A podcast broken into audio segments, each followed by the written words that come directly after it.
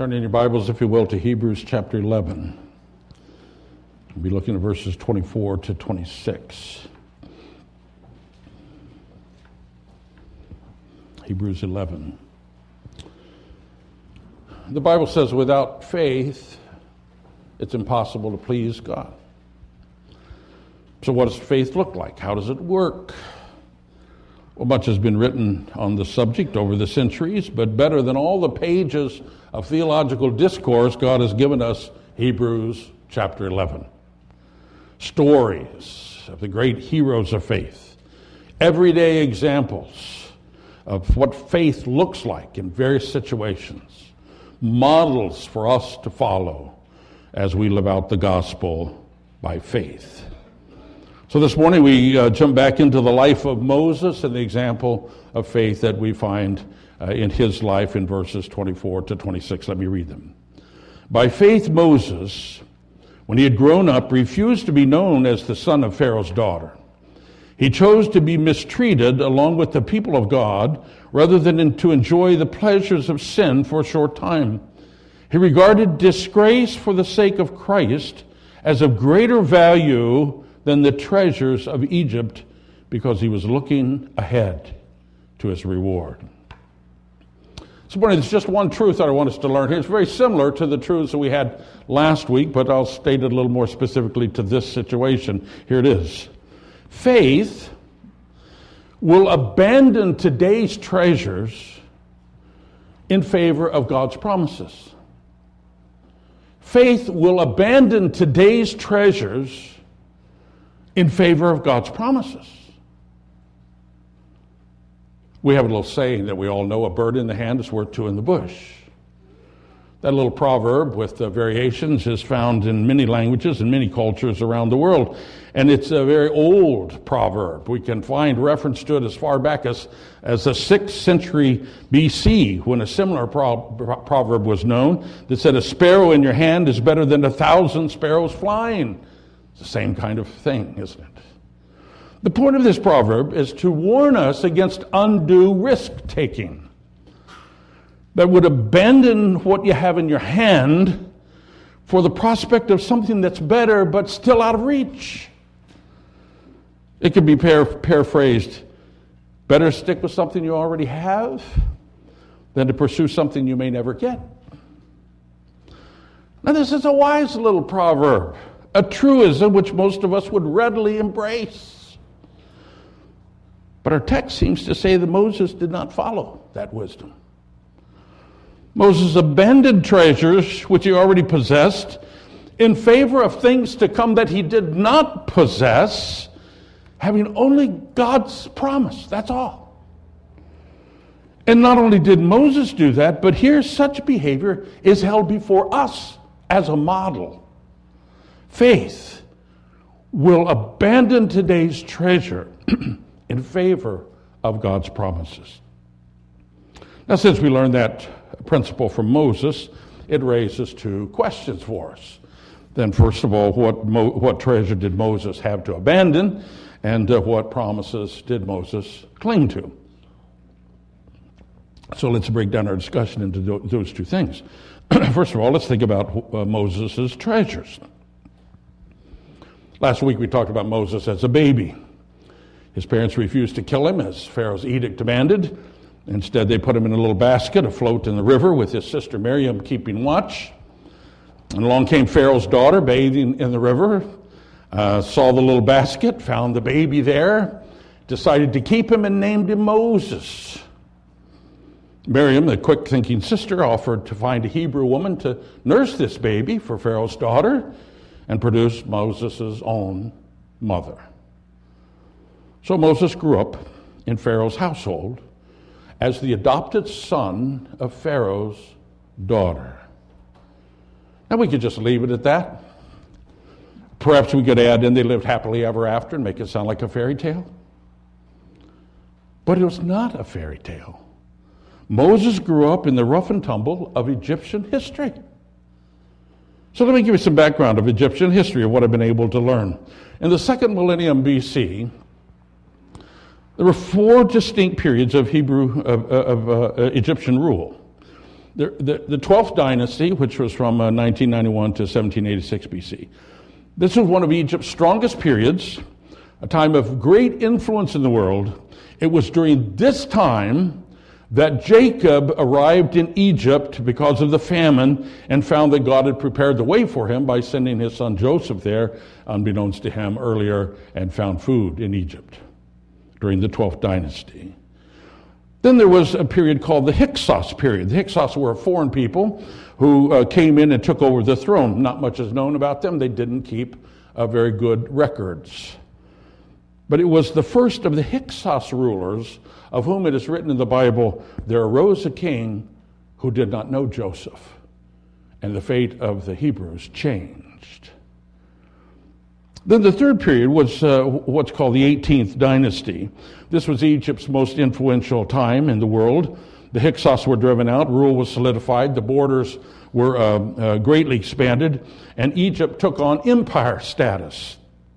Thutmose I who lived from 1539 to 1514 BC, was a key pharaoh in this time. His grandson, Thutmose III, was the greatest ruler uh, Egypt ever had. And then following that, there was a fourth uh, uh, time, the 19th dynasty. During that 109 year period, things were almost as strong as the previous period. Um, Ramses uh, ruled for most of that time. It was during that third period, the 18th dynasty, which was also called the New Kingdom era, that Moses lived. Thutmose I, the, the, uh, the, the, Pharaoh, had just one child, at least by his official wife, who survived, a daughter with this catchy girl's name, Hatshepsut. Hatshepsut. I'll try to say that. Hatshepsut. If you're looking for a girl's name, there's one. She is almost certainly the daughter of Pharaoh who rescued and adopted Moses. Now, Hatshepsut could not inherit the throne, so she married a half brother by a lesser wife of Thutmose I, and he became Pharaoh, Thutmose II. But when her husband died, another son by a lesser wife was brought to the throne, though he was, that, though he was only 10 years old. That was Thutmose III. But Hatshepsut challenged his reign and actually seized the power of the crown for herself for 22 years. She was a very gifted woman, and the country thrived economically under her leadership. But she was an extremely driven personality. She dressed like a man. She took advantage of every possible circumstance to claim the throne. And during those years, uh, there was growing hostility between her and Thutmose III, who was officially supposed to be the Pharaoh, who kept getting older and growing up all the time. Finally, uh, Thutmose III retook the throne and virtually obliterated any remembrance of Hatshepsut. As we've said before, he eventually proved to be Egypt's strongest king ever. So, where does Moses fit into all that? Well, we know that Moses was 22 years old when Thutmose III was crowned at age 10. That means he grew up until about age 12 under the reign of the very powerful Thutmose I. Then from age 12 to 22, his adopted father, Thutmose II, was the Pharaoh, but he was a sickly man of weak personality, and in reality, his wife, Moses' adopted mother, Hatshepsut, was really the power behind the throne. Then it only took one year after Thutmose III was crowned, the 10 year old, that uh, Moses' adopted mother seized the throne for the next 22 years. So Moses was in Egypt until age 40. During his adult life, his adopted mother virtually ruled Egypt. She had only one daughter who died in childhood, leaving Moses like the only son of this driven woman. So, can you imagine the life of privilege Moses enjoyed during his childhood and early adulthood? And the high position he attained already by the age of 40. It's recorded in Acts 7, verse 22. Moses was educated in all the wisdom of the Egyptians and was powerful in speech and in action, Our text actually sums it up for us. It mentions three things that Moses enjoyed in Egypt status, he was known as the son of Pharaoh's daughter. And what a daughter she was. Pleasure. He had all the pleasure money and power could buy, which was a considerable amount. And thirdly, wealth. He enjoyed the treasures of Egypt. Egypt was near the pinnacle of its power and wealth, and Moses' adopted mother was in charge. Moses did not want for anything. And yet a day came. We don't know exactly when, we don't know exactly how it all played out, that Moses turned his back on everything Egypt had to offer. In faith, he abandoned the treasures of Egypt in favor of the promises of God.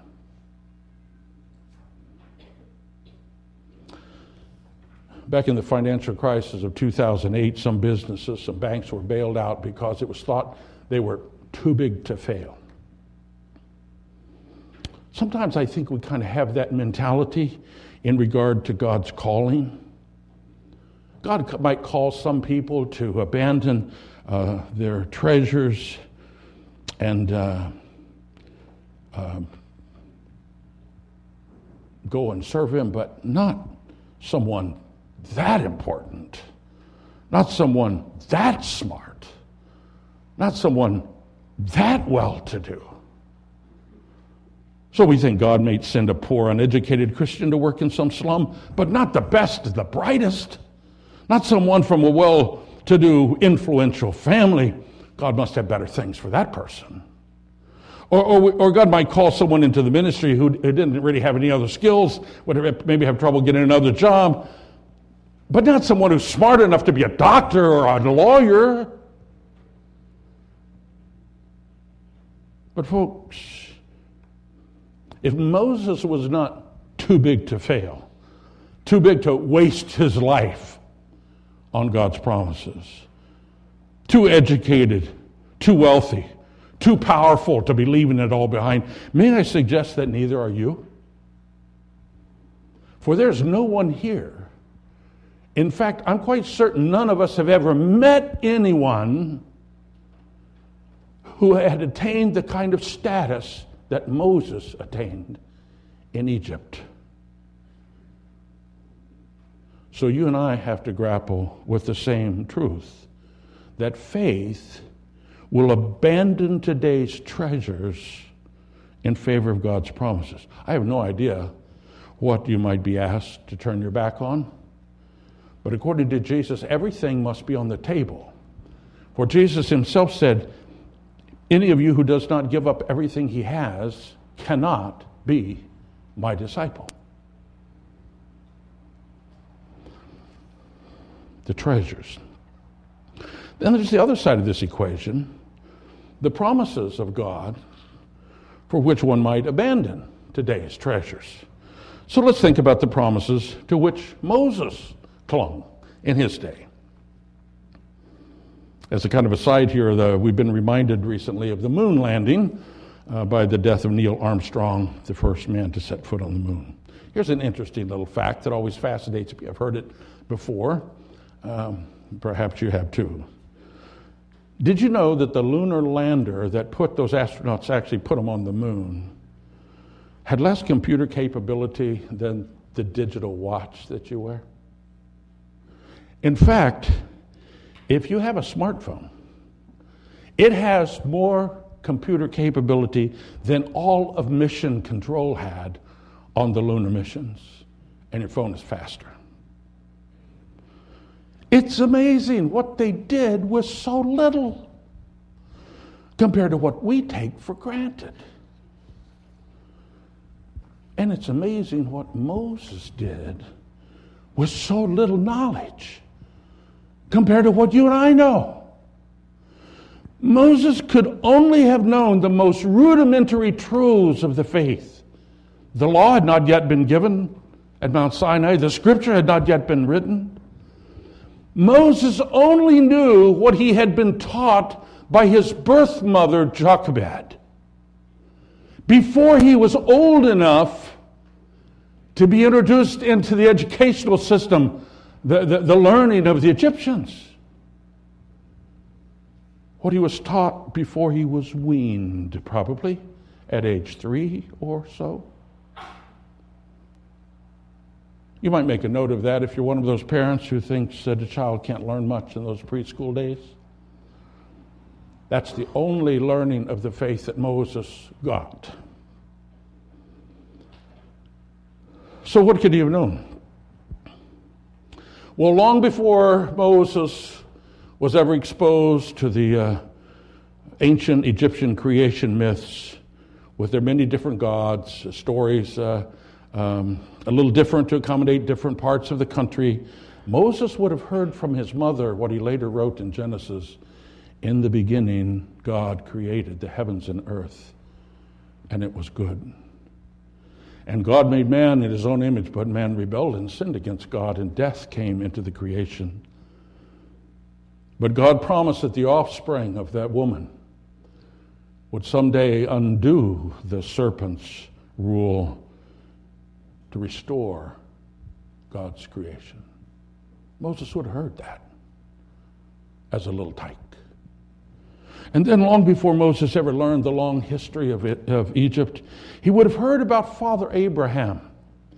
Hundreds of years earlier, God the Creator made a covenant with Abraham and his descendants to be their God and to claim them as his own people. God promised to give them the land of Canaan, a land so prosperous it was said to be flowing with milk and honey. And through this people, God promised to bless the whole world. But Abraham's descendants, of whom Moses learned he was one, had not yet possessed that land. They had already blessed the whole world through Joseph, one of Abraham's descendants. He had come to Egypt and had risen to prominence, preparing for the terrible famine that God told him was about to happen. And when the famine came, Joseph, the great grandson of Abraham, not only saved his own people, but blessed a whole starving world. There on Moses, on, on his mother's lap, Moses heard the same historical stories which you tell your children from the Bible. And Moses believed what he was taught. He believed it so strongly that all the learning of Egypt would never dissuade him. There, under Jochebed, his mother's watchful care, Moses' identity was formed. And before he was the son of Pharaoh's daughter, he was a child of Abraham, he knew. He was one of God's covenant people, he knew. He was an heir of God's ancient promises. That he knew. Therefore, when as an adult Moses saw the Hebrew people, now slaves, suffering, it could not just be business as usual for him. It was not just a political necessity to preserve Egypt's cultural dominance. It was not just an economic necessity, cheap labor, which enabled Egypt to thrive. It was not just racial segregation, the reality of having a lower class of people as slaves. When Moses saw the Hebrew slaves suffering, he realized, those are my people. Poor and downtrodden as they were at the time, Moses knew they were the children of Abraham, the people of God. And though they appeared to be nobodies, against the backdrop of the magnificent Egyptian culture. Moses knew that a day was coming that God had promised they would inherit the earth. When those larger than life issues became clear, Moses had a choice to make. He could continue his life as a son of Pharaoh's daughter, a life of luxury and power, prestige or he could walk away from it all and cast his lot with the children of Abraham. That would be a life which looked rather insignificant at the present time. It would be a life of being mistreated, a life of uh, filled with disgrace, a life sustained only by words of promise which God had given. What Moses could not do, however, was to just go along and act as if he didn't know what he knew. For to continue his life of Egyptian luxury would be a sin against his true people, a sin against the covenant making God that worked counter to his purposes. And so, though he knew so little, by faith, Moses abandoned the treasures of Egypt in favor of God's promises. Dear people, we know so much more than Moses knew. Our children in Sunday school know more than Moses knew. We have the law, we have the prophets. We've seen them fulfilled in the coming of Messiah Jesus, the Son of God, the seed, the promised seed of Abraham. We've heard the gospel, the record of how Jesus did something actually quite like what Moses did. He left the glory of heaven and became a man. He lived among us and suffered with us. But unlike the rest of us, he did not sin. He pleased the Father. Nonetheless, he was obedient to the Father's plan to save us, obedient all the way to a death on the cross. But there, as he died, he paid the debt of our sin that we might be forgiven. He was buried, but on the third day, God raised him from the dead. He ascended into heaven, was given a, a dominion over the whole earth. And now he is saving a people from every nation on earth who will believe in him. And when he, his gathered church is complete, he will come again to judge the wicked and to restore the whole earth. On that day, those found to be in him will populate a new heaven and a new earth forever. Those are glorious truths which Moses could not have imagined, and frankly, which we don't see all worked out yet either. But if he could abandon the great treasures of Egypt based on the little he knew of God's plan, how much more ought we to be ready to abandon anything for the privilege of participation in God's glorious salvation?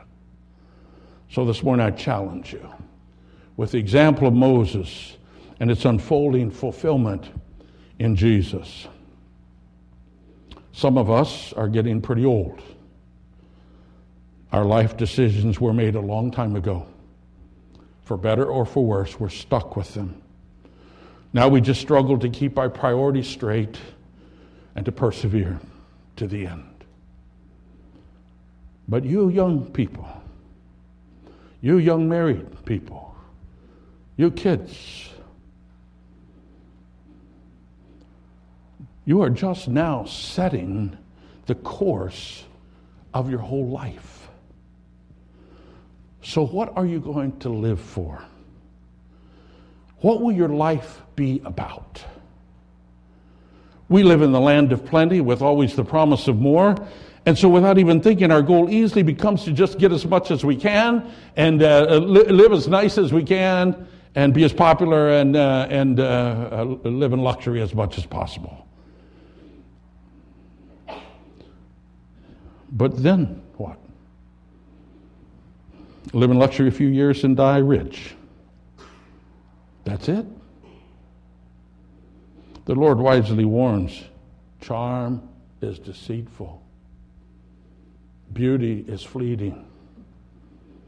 We brought nothing into the world, we can take nothing out of it. No wonder Jesus said, Do not store up for yourself treasures on earth where moth and rust destroy and thieves break in and steal, but store up for yourself treasures in heaven, for where your treasure is, there your heart will be. So, what about God's agenda? Where does that fit in your life? What about the church that Jesus loved enough to die for? What about his claim on your life?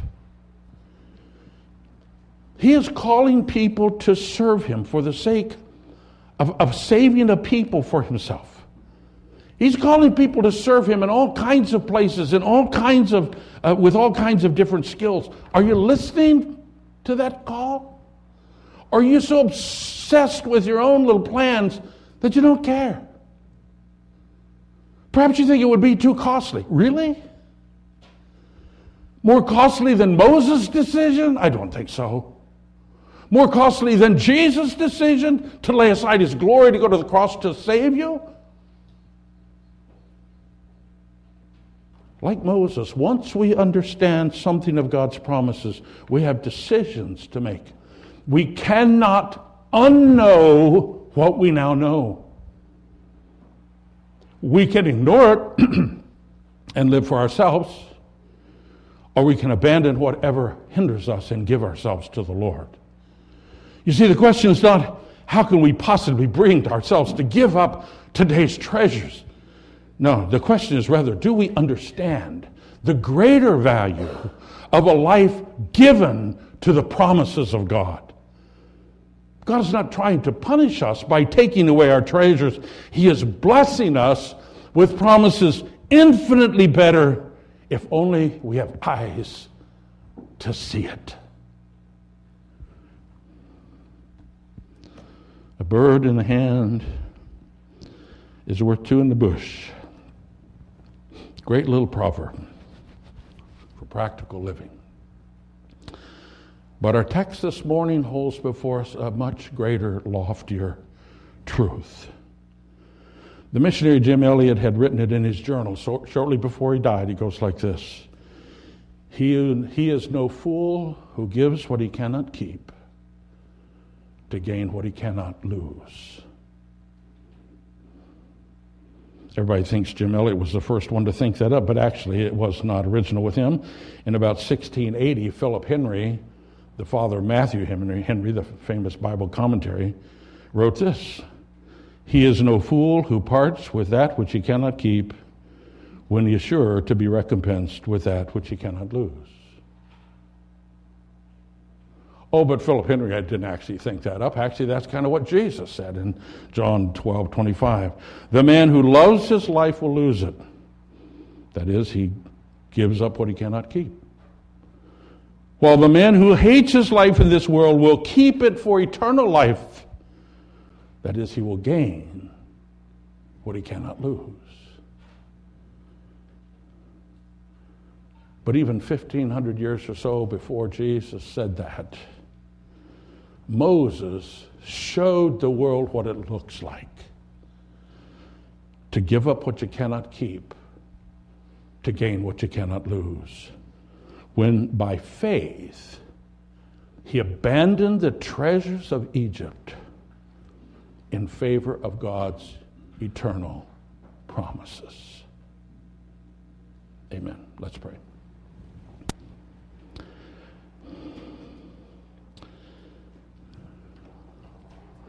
Father, it all sounds logical, preaches well. But every one of us knows that the minute we're asked to say no to ourselves about anything, it's a huge battle.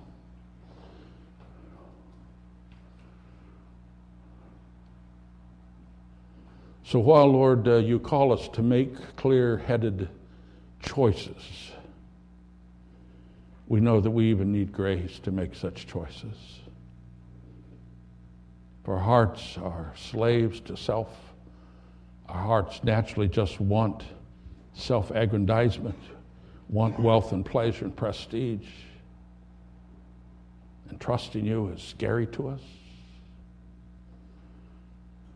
But Lord, may we not squander the day and find ourselves down the road several decades, at the end of life, looking back saying it was all wasted.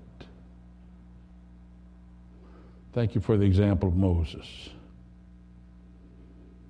May we walk in his ways. We pray in Jesus' name. Amen.